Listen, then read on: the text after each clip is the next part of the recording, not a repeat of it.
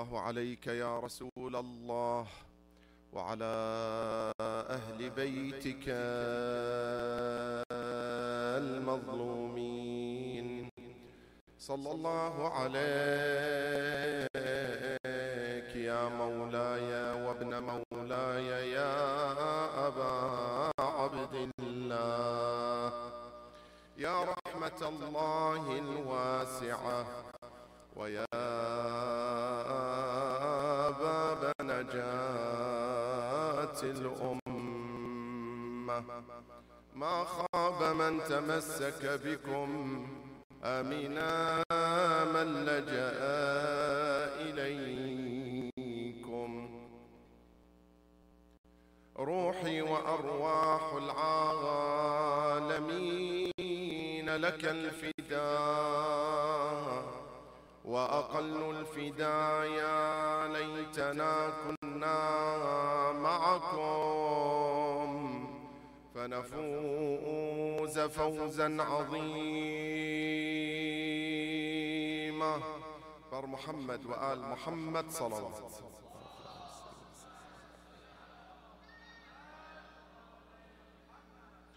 بسم الله الرحمن الرحيم. الحمد لله رب العالمين. الحمد لله الذي هدانا لهذا وما كنا لنهتدي لولا أن هدانا الله. الحمد لله على نعمة الإسلام وكفى بها نعمة. الحمد لله على منة الولاية وكفى بها منة. وأشهد أن لا إله إلا الله وحده لا شريك له. وأشهد أن سيدنا وعظيمنا وحبيب قلوبنا النبي المؤيد والرسول المسدد والمصطفى الأمجد والمحمود الأحمد حبيب إله العالمين أبي القاسم محمد.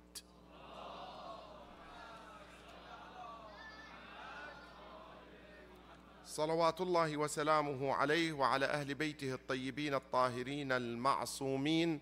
سفن النجاة الأعلام من ركب سفينتهم نجا ومن تخلف عنها هلك وغرق. ثم أما بعد respected sisters brothers eldest scholars, Assalamu alaikum jami'an wa rahmatullahi wa barakatuh. Tonight I'm continuing from where I left from yesterday and with the hope, inshallah, if time allows, that I will conclude the topic of the social platforms tonight so I can move to another topic, inshallah, that is relevant to our discussion and, of course, relevant to the challenges and to the topic that interest our youth in, in particular. As you know, tonight also it's a tradition that marks the night of Al Qasim ibn al Hassan, salawatullah wa salamuhu alayhi wa ala abihi wa ala ammih wa ala jaddihi Rasulullah sallallahu alayhi wa alihi wa sallam. When you examine the life of that young man or young boy, if I can say, because he, according to the riwayat, lam yablugh al-hulum. He did not even reach the age of maturity. يعني he was below the age of 14 or maximum 14 صلوات الله وسلامه yet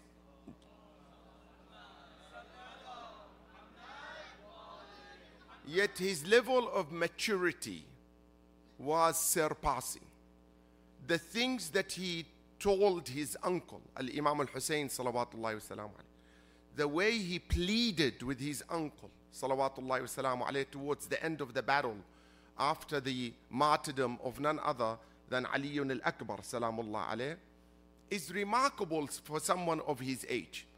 For example, history tells us and ruwat of hadith, narrators of hadith say that as they were approaching Karbala, uh, Imam Hussein speaks to Al-Qasim ibn al-Hasan and says to him the following question.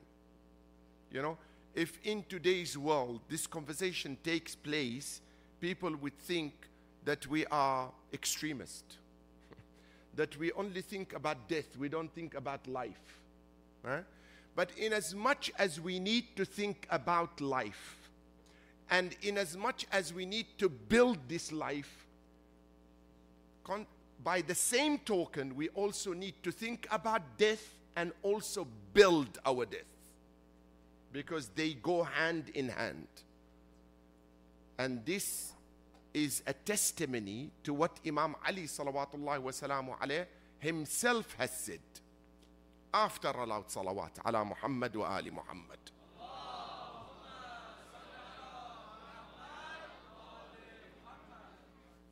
Amir al-Mu'mineen salawatullah wa alayh says that for a Muslim to live in this life, he has to live a life of balance. It cannot be either to this side or to that side. Preferably to the side of akhirah more definitely than it is to the side of dunya. And he says, عش في دنياك كأنك تعيش أبدا. Live in this world, work in this world, work for this world as if you're gonna live forever. Fair enough? So that is a call by Amirul Mu'mineen that number one, we should not sit idle. Number two, we should not be lethargic. Number three, we should actually do everything in our power to build this world, to progress, to develop, to be the best of people and the best in everything we know. Right? So, if you're an engineer, be the best as an engineer. If you're a teacher, be the best as a teacher. If you're a laborer, be the best as a laborer. If you're a preacher, be the best as a preacher. If you're a student, be the best as a student. If you're a husband, be the best as a husband. If you're a wife, be the best as a wife. If you're a daughter, be the best as a daughter. If you're a son, be the best as a son. This is how you build your dunya. And then he says, what is the other part of the hadith that balances the first part? وَاعْمَلْ لِآخِرَتِكَ كَأَنَّكَ تَمُوتُ غَدًا And work for your akhirah as if you will meet your death tomorrow. See the balance? See the balance between the two? You work for the dunya, you build the dunya, but you are not building the dunya in absence of Allah. So whatever you build in this dunya becomes in fact what you are providing for your akhirah. Right? Through your good akhlaq, through your good commitment, through your religious obligation, through the way you preach your religion, through the way you carry yourself out in public, the way you relate to your peers, the way you relate to your friends, the way you relate to your society, the way you behave towards your friends, the way you behave to your parents, and the list goes on and on. It's a balanced life. That's why Allah subhanahu wa ta'ala in the Quran says, وَكَذَلِكَ جَعَلْنَاكُمْ أُمَّةً وَسَطًا we surely, we surely made you a median nation. A nation that is just, that is just, does not transgress to either side of the equation. This Al Qasim ibn al Hassan is asked a question by Al Imam Al Hussein, salawatullahi wasalamu alayhi. Lend me your attentiveness for a moment or two. He says, Ya Qasim ibn al Hassan, Ya ibn Akhi, oh my nephew, oh Qasim ibn al Hassan, how do you view death? Hajib. You know, some people say, how do you view your future? How do you view your studies? What do you think? What are your plans for tomorrow? What do you do? Imam al Hussein is telling Al Qasim, How do you view death? Al Qasim says, The reply to the question is amazing. It's, it's, it's mind boggling. He says, Fika ya amma, death in your cause. Subhanallah. Cause, uh, death for your sake? Because we said, we've already established, dying, working, following Imam Hussein, and making Imam Hussein pleased will make what pleased? Will make Allah pleased, right? Ridana ahlul bayt. Rida Allah, ridana ahlul bayt. What makes Allah uh, pleased lies in what makes us happy, right? In what makes us happy. So he says, for your sake, meaning for the sake of Allah, he says, Yes, in my sake. How do you see death? He says, It is sweeter than honey. Sweeter than honey. Who says about death being sweeter than honey? Right? We are afraid of death. We run away. We do. We ask Maulana, Maulana, is there a dua for long life? No one wants to die. Right? We want to live forever, thousand years, two thousand years. We don't want to go to Allah subhanahu wa ta'ala. We want to remain in this life forever and ever. But we are bound in one way or another to leave this world. To leave this world. This shows you that this young man knew that his life in this dunya is to serve this religion and to serve the family of Ahlul Bayt and to pave the way for future generations to come to learn the path of sacrifice and the path of having akhirah in mind. That when you are being challenged, you don't waver. When you are being challenged, you don't buckle. Right? You come to the majalis of Abi Abdullah al Hussein, you learn how to be courageous, brave, chivalry. You have ghira, you have modesty. So when you go out in public and you face the first challenge, you don't buckle and go to your knees, right? You meet for the first time a blonde at university in the same faculty you are studying in, you don't know how to behave. You buckle, right? Why are you buckling? She's a human being like you, right? You should stand firm on your face and say and be be happy to say, be happy to practice what Islam teaches you and what Ahlul Bayt teaches you when you deal with the opposite gender. And the way we deal with the opposite gender is from the waist up, not from the waist down. Right? Sisters should always tell brothers when you want to communicate with me and interact with me, deal with my intelligence. Don't deal with my body. Right? In today's world, everything is geared towards, you know, in inverted commas, sexuality. Right? And Islam and its teaching is always geared towards dignity and respect. See the paradox? The paradox between the two systems is loud and clear. It speaks for itself. It speaks for itself. Everything around. Have you ever seen in your entire life of existence, young and old, a billboard that says to you, akhlaq are good? Never. But you will see a semi naked woman. You will see a, a mag wheel being sold with three women in bikini. What is the relationship? I don't understand. What is the relationship between the tire and that woman? Where is the corroboration between the two? Why is it everything that needs to be sold, it has to be what? Advertised or linked to sexuality because they don't want you to remain pure. They don't want you to maintain this level of akhlaq and integrity. Look at this person and this riwayah by Al-Rayyan ibn Salt. Al-Rayyan ibn Salt was one of the close companions of Imam al-Rida salawatullah wa salamuhu alayh.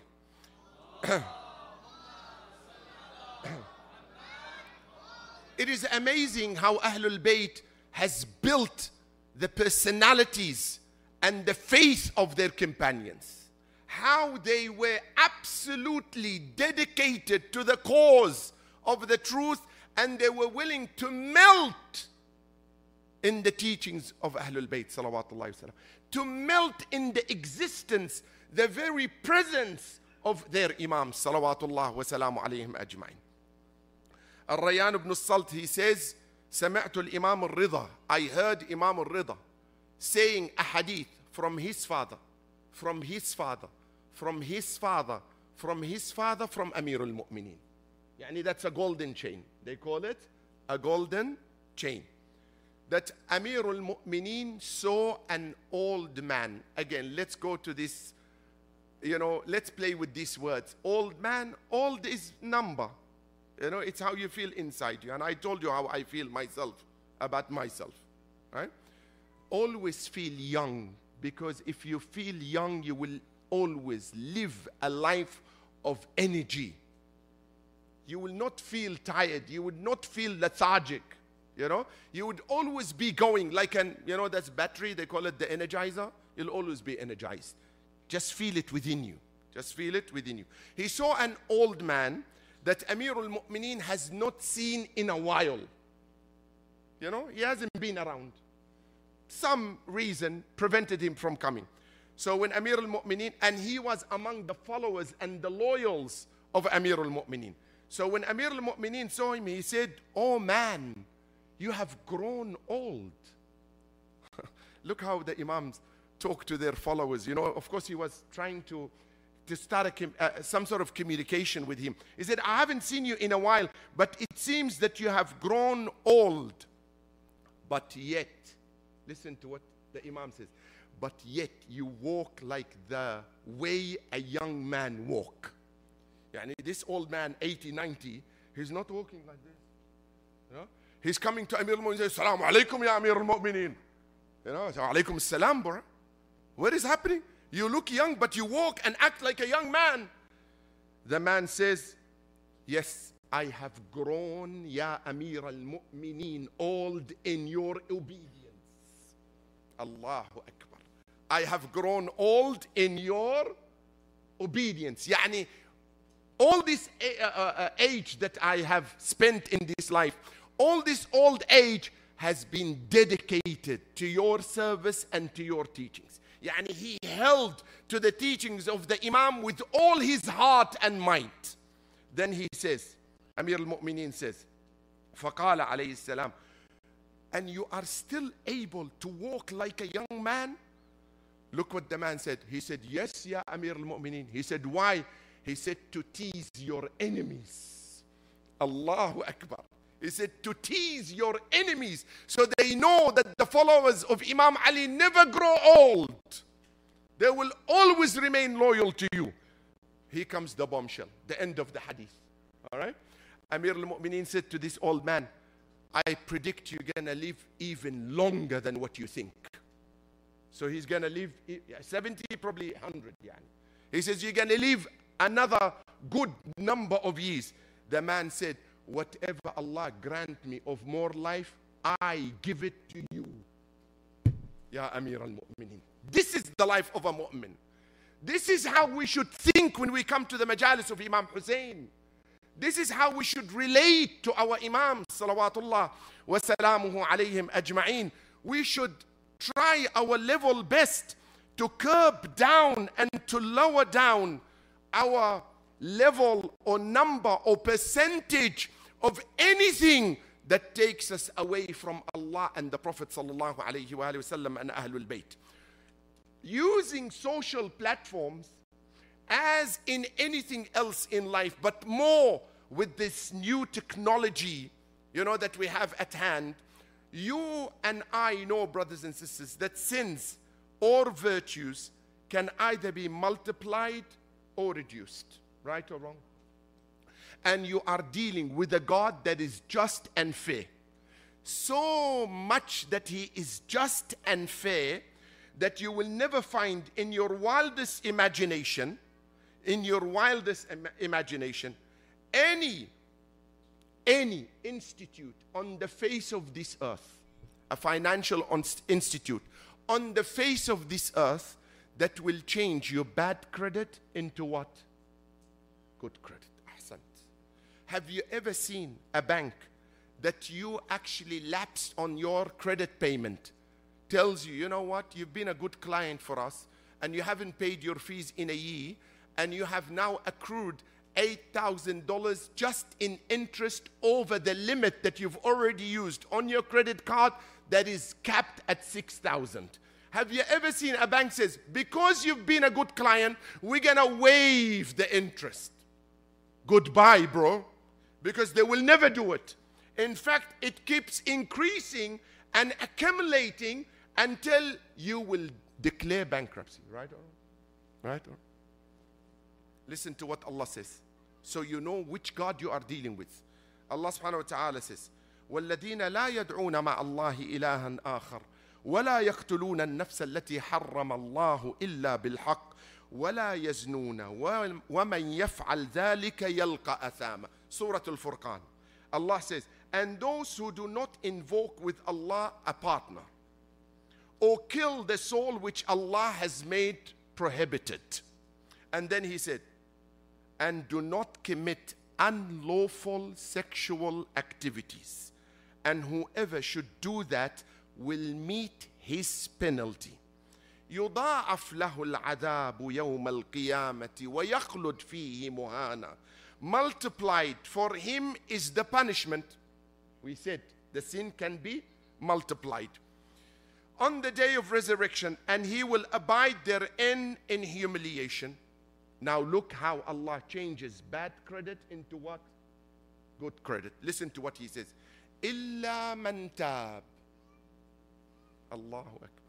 إلا من تاب وآمن وعمل صالحا فأولئك يبدل الله سيئاتهم حسنات Allah says except for those who repent believe and do righteous work for them Allah will replace their evil deeds into good deeds have you ever seen a God like this the God that they want to scare you of I remember when 9 11 happened, someone in one of those channels, uh, sorry, someone on uh, Talkback Radio, he is the most racist human being I've ever met in my life.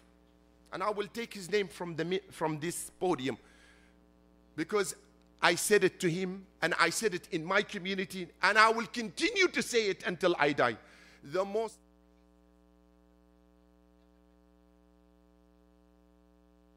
He was a talk back radio host in one of those radio stations in Australia. When 9 11 happened, you know what he did?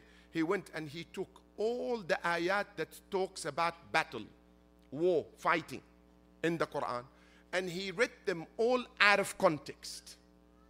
You know? He read them all out of context in that given situation. So, and then he said, Now you agree with me when I say, listen to what he said. He said, You have to agree with me when I say that the God of Muslims is the God of wrath. The God of Muslims is the God of wrath. But the God that we worship is the God of beauty and mercy and love. You know? And, and this goes un, un, unfiltered, unaccounted un, uncensored, you know.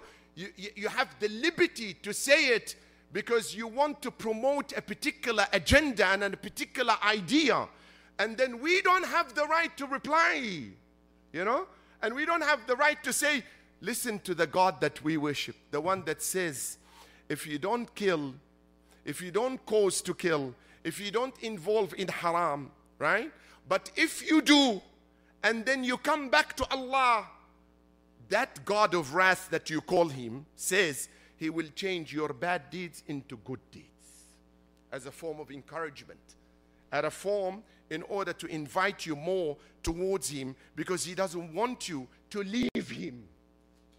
I say to my youngsters, learn about your God and how to relate to him because he's waiting for you. Wallah, wallah, wallah. Allah subhanahu wa ta'ala is so happy to see the return of his servants and willing to forgive them no matter what they've done for as long as they take the first step. There is a hadith by the Prophet ﷺ in which he says the following If a person decides to repent and begin to approach Allah on the basis of his actions closer and closer towards his Lord. So if that servant decides to approach Allah a palm span, which is metaphoric, huh? Metaphor. Yani if you take the steps to approach Allah, the length of your palm, look what Allah says. He will reciprocate by approaching you an arm span. So you come to him one step, he will come to you what? 10 steps. And then the Prophet says, And if you come to Allah walking, Allah will come to you running. Running! Because Allah is happy to come back to where you're supposed to be. He's not just waiting for you to do a mistake, just like we've been taught when we were young. The minute we make a mistake, I did something small, gotcha, bro. It's like Allah is sitting on a throne, God forbid, waiting for you to do the slightest mistake to say to you out of jubilation and out of vindictiveness, you know, I got you, bro. Go to hellfire. No, that's not the God that we know. That's not the Allah that we know. We know the Allah that says, if you do a mistake and you come back to me, I will change your hasanat into uh, in good deeds, you know. And we know the God that says, when you approach me a, pan span, a palm span, I will approach you an arm span. And if you come to me walking, I will come to you running. We know the God that our beloved Prophet ﷺ said that on the day of judgment, Allah will spread a kind of mercy. Allah will spread on the day of judgment those who are standing waiting for their, you know, a'mals to be accounted for. Allah will spread this kind of mercy. Look what the Prophet says.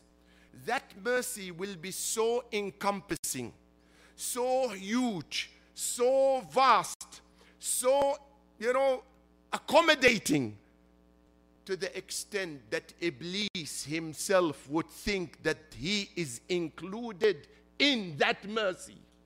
Iblis! So who am I? Right?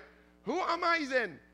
So do not despair from the mercy of Allah, but don't allow this social networking to draw you towards sin when it comes to good words or good deeds, they are automatically multiplied by at least tenfold. Allah subhanahu wa ta'ala says, Man ja'a bil hasanati falahu ashru amthaliha. Whoever brings a good deed forward, Allah will multiply it ten times. So logically, logically, and if you do a bad deed, how many times should bad deed be multiplied? Ten times, right? Logically, I'm saying, logically, right? Allah says otherwise. Ajib. Allah says otherwise. He said, Do something good, I'll give you 10 times more. Do something bad, and I will give you one for one. One bad deed for one bad. Where do you find a God like this? What sort of Allah is this? That He is willing to do all of this for us. Not only there, it goes beyond that. Learn the mercy of Allah so that when you go on your laptop or your phone, you are conscious and filled not with fear of Allah, but with love and awe of Allah. That you do not want to upset Him by seeing you in a place where you're not supposed to be. Just like when you hate it for your fiance to say to you, Why did you do that? Right? Imagine if you are in love with a young lady, you just got engaged to her, and that young lady is beautiful, has akhlaq, she comes from a good family, she's noble, she likes you, she respects you, but then you upset her. And she says, It's happening, bro? No, we were on good terms. Why are you doing these actions now? Now tell me something. Physically, physically, can she hurt you? Can she put a gun to your head?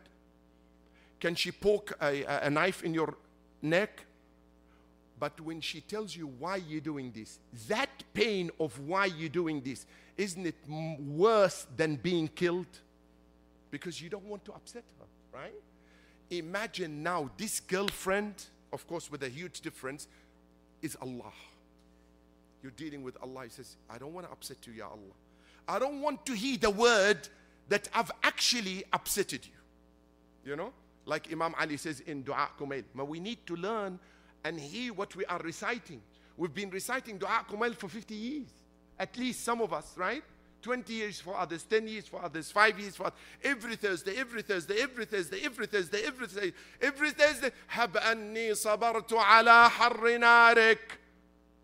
Oh Allah, let me assume they, uh, that I can bear the torment of your fire.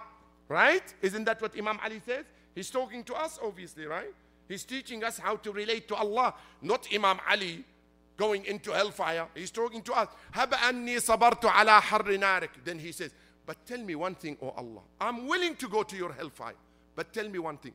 How can I bear being away from thy mercy and presence? So, what is more important to Imam Ali? Escaping hellfire or going to Jannah?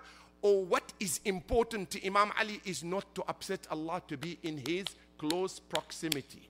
Right? That's the main thing. Asiya, wife of Umra, uh, wife of Fir'aun, a woman, Allah recorded her words for her belief and for her knowing. Now this is serious, 842 already. لا حول ولا قوة إلا بالله العلي العظيم. Okay. I'm gonna either bash this phone or the clock at once. Anyway, she, look what Allah says. He records her words. He records her words. A woman that sometimes in our standard, unfortunately, due to cultural perception that has nothing to do with religion, we say, ah, woman, woman. It's like they are what? They are, you know, a burden on society. You know? Like they are a burden on society. Huh? This woman Allah honored to such an extent that He made her among the five most choicest of women. Right or wrong? Asiya bint Muzahim, ومريم ابنة عمران, right? وخديجة الكبرى وفاطمة الزهراء صلوات الله وسلامه عليهم أجمعين right they were the choicest of women this Asiya talks to Allah she said oh Allah I've had enough of Pharaoh and his actions I have believed with Moses, Musa salamullah alayhi. I want to be with him. I don't want to be associated with anyone else other than belief and proximity to your mercy. So, and then she introduced the following concept. She says, نجني من فرعون وعمله. Then she says, قالت رب ابن لي عندك بيتا في الجنة. Oh Allah, built for me a house in paradise. So far, so good? Okay. That house, where does she want it? In paradise? Listen, listen to the ayah. قالت رب ابن لي عندك بيتا في الجنة. The words verbatim in Arabic. This is the translation, word for word. Oh Allah, build for me a house in Jannah close to you. Wrong. Translation. What she said in Arabic, Oh Allah, build for me in close proximity to you a house in Jannah. Can you see the difference? What's the difference? What is her aim? The house in Jannah or the proximity of Allah? The proximity of Allah. She doesn't care about Jannah. It's the least of her concern. But since the mercy of Allah and His that thy presence of Allah subhanahu wa ta'ala is totally encompassed in Jannah, right? His mercy is there, then she wants to be close to that mercy. And that's the only place to reach that mercy when you are in Jannah. It's not the place, it's the least of her concern, right? Just like Amir al-Mu'mineen salawatullahi wa alayhi, he says to Allah, ما عبدتك طمعا في جنتك I have not worshipped you, O Allah, out of greed to be in your paradise, nor out a fee of being in your hellfire. But I saw you and I found you worthy of being worshipped, so I turned to you in acknowledgement and in worship. This is Amir al Mu'mineen. He worships Allah not for Jannah. You know, he says in another hadith, those who worship Allah for Jannah are like merchants and businessmen. You know, I give you a product, you give me something in return. That's a good deal. I will keep doing it. That's business. Right? Or people worship Allah out of fear of entering hellfire. He said that's the worship of the slaves. Because the slave is always afraid of his master. And I'm not afraid of my master. I love my master.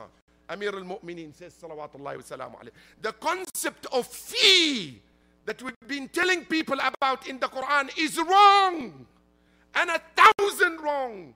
We do not worship a God that we are frightened of. We worship a God that we are in love with to such an extent that uh, one day Rasulullah is seated among his companions and he says to them the following word.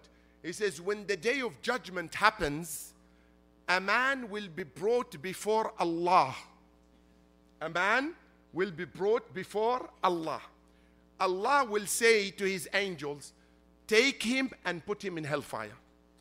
Take him and put him in hellfire. This dude has done the worst of the worst. Okay? Take him and put him in hellfire.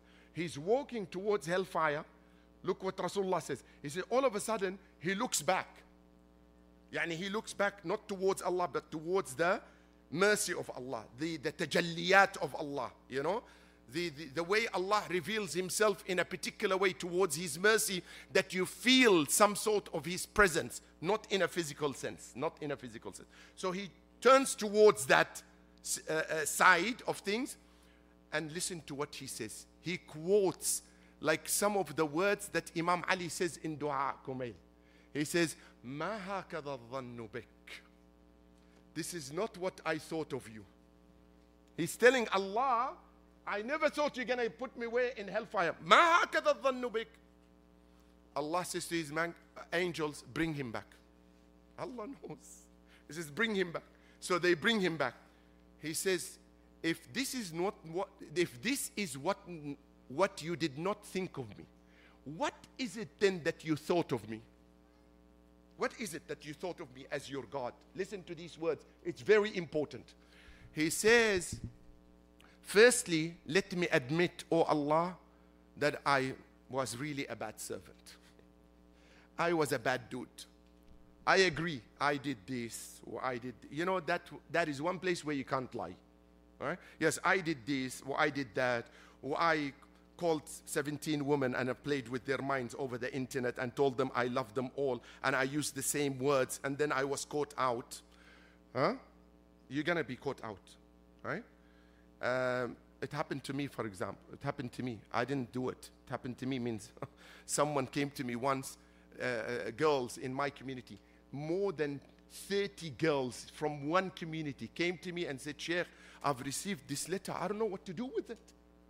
I said, What is this letter? Show me. Before the internet, you know, fax, through fax, you know, fax. Allahu Akbar. From those days, we're using things against Allah, from the days of fax. So he said, Read, Ya Sheikh.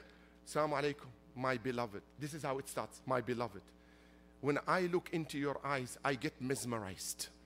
Your heart draws me to you like, uh, uh, like uh, uh, butterflies are drawn towards fire. I cannot live a day without your presence. Your beauty is more than that of a shining moon when it is full. I said, Who's this Shakespeare? Has been resurrected from his grave all of a sudden? Okay, one letter. Another girl comes, exactly identical. Third, fourth, fifth, sixth, seventh, 30 letters he sent to 30 girls in the community saying the same thing. I said to the sisters, not everyone that send you something like this, you think he's in love with you. Right? Love in Islam is not about Titanic or time zone. Love in Islam is when you become a place of tranquility for your husband and he becomes a place of tranquility for you. That is love.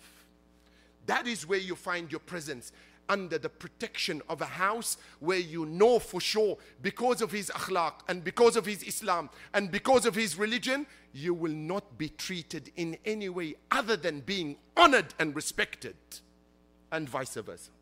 Right? This is what Islam says. This is how you treat your wife. This is how you appeal to her. This is how you show her love. Right? This is how you show her love. Imam Ali says, when someone came to him and he said, Ya Amir al Mu'mineen, how was your life with Fatima al Zahra? He said, Why are you opening my wounds? He said, Just tell me, I want to know.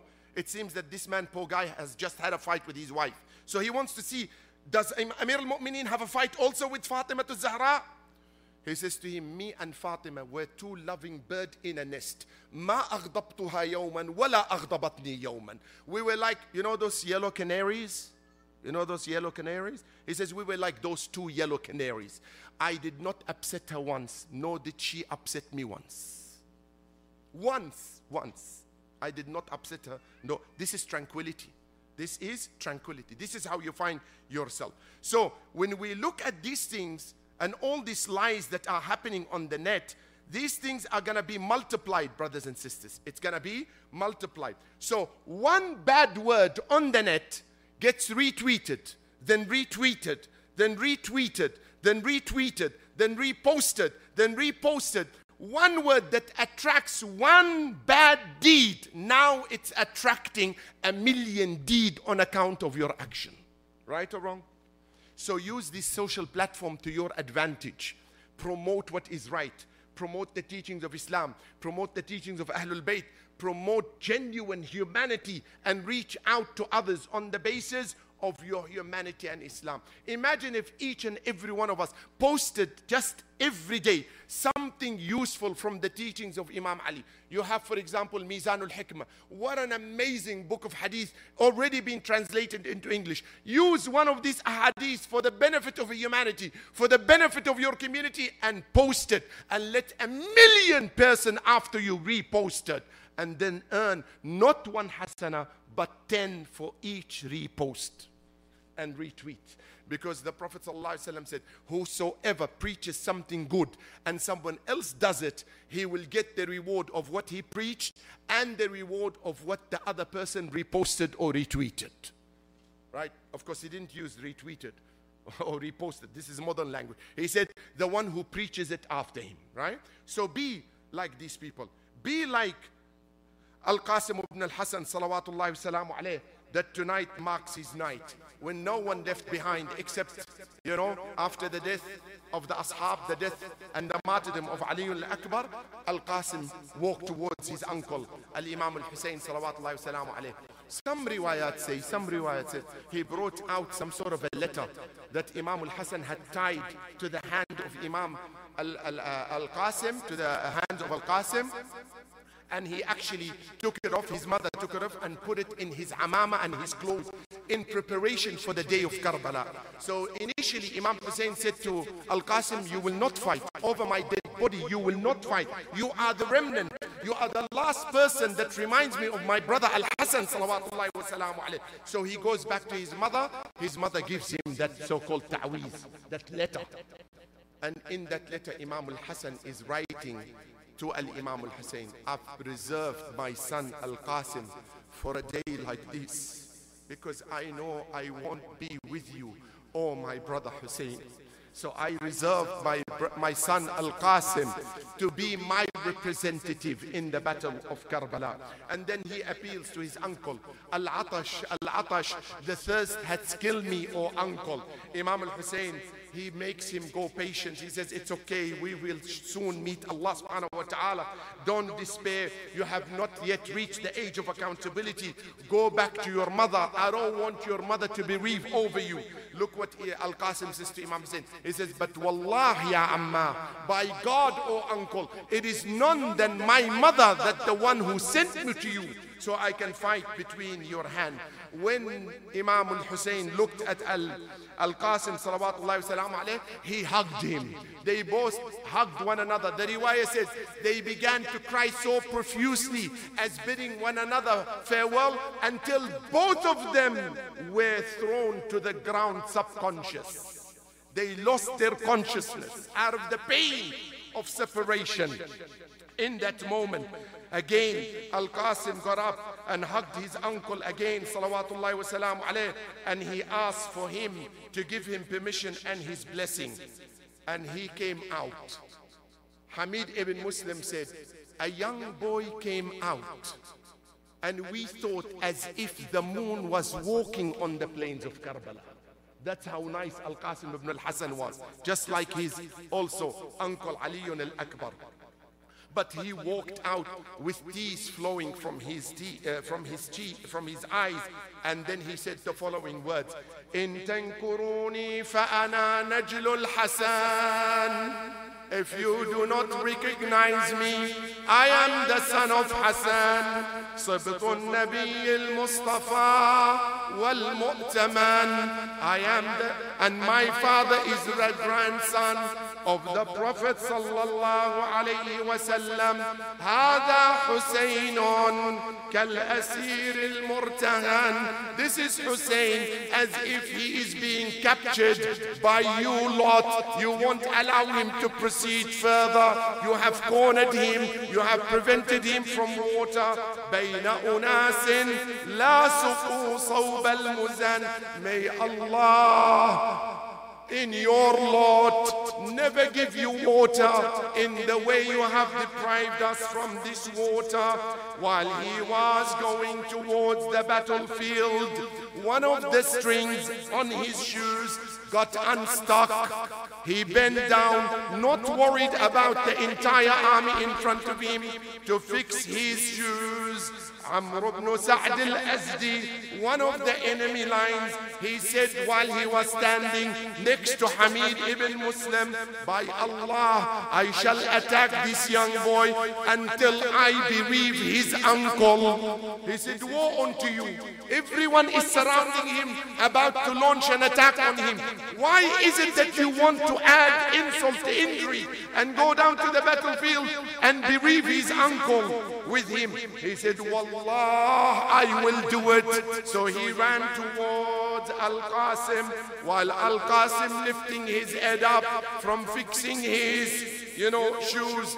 He struck him on his head. Al-Qasim fell to his face, crying out, Wa Husayna, Wa Amma. Imam Hussein approached them. He came like a lion, Hamid ibn Muslim said. He took all the army and those who are fighting Al-Qasim away. Then he said to him this. He sat next to him. He put his hand, he held him to his chest and look at the words. He said, يعز على عمك أن تدعوه فلا يجيبك. It bereaves your uncle that you ask for his assistance, but he is not able to assist you because you've already been struck. أو يجيبك فلا يعينك.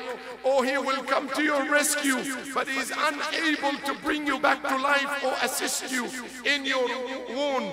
أو يعينك فلا يغني عنك or he will come to your assistance, but the ultimate death has befallen you. Hamid ibn Muslim says, Imam Hussein started carrying Al-Qasim. I didn't understand what's happening. This is Hamid ibn Muslim.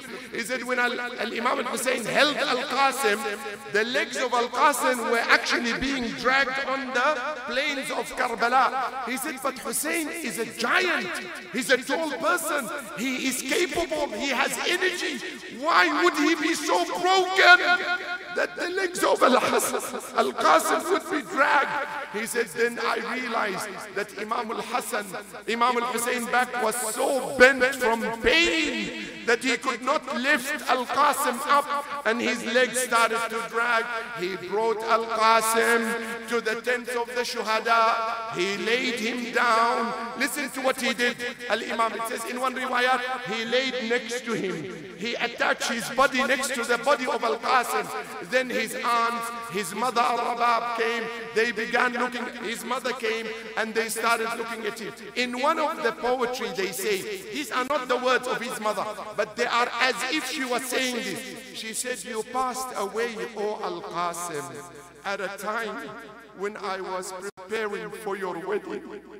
I had prepared the henna, you know the henna that you put on someone's bride on that day so that when I see you as a man, I will celebrate with joy your wedding day. But you have been taken away from me in defense of your uncle.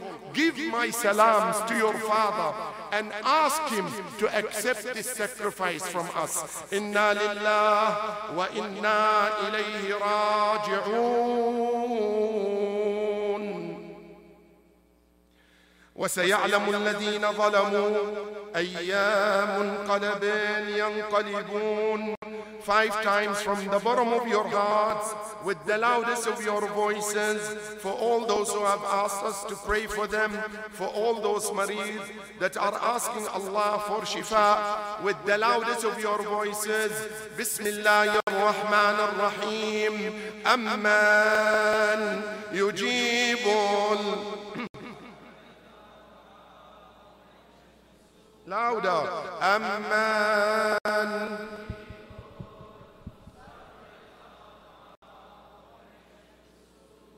أمن يجيب المضطر إذا دعاه ويكشف السوء. أمن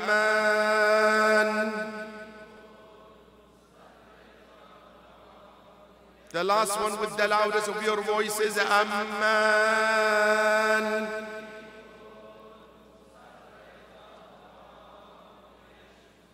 By the right of Muhammad wa Ali Muhammad and by the right of Surah Al-Mubarakat Al-Fatiha proceeded with the loudest salawat ala محمد وآل محمد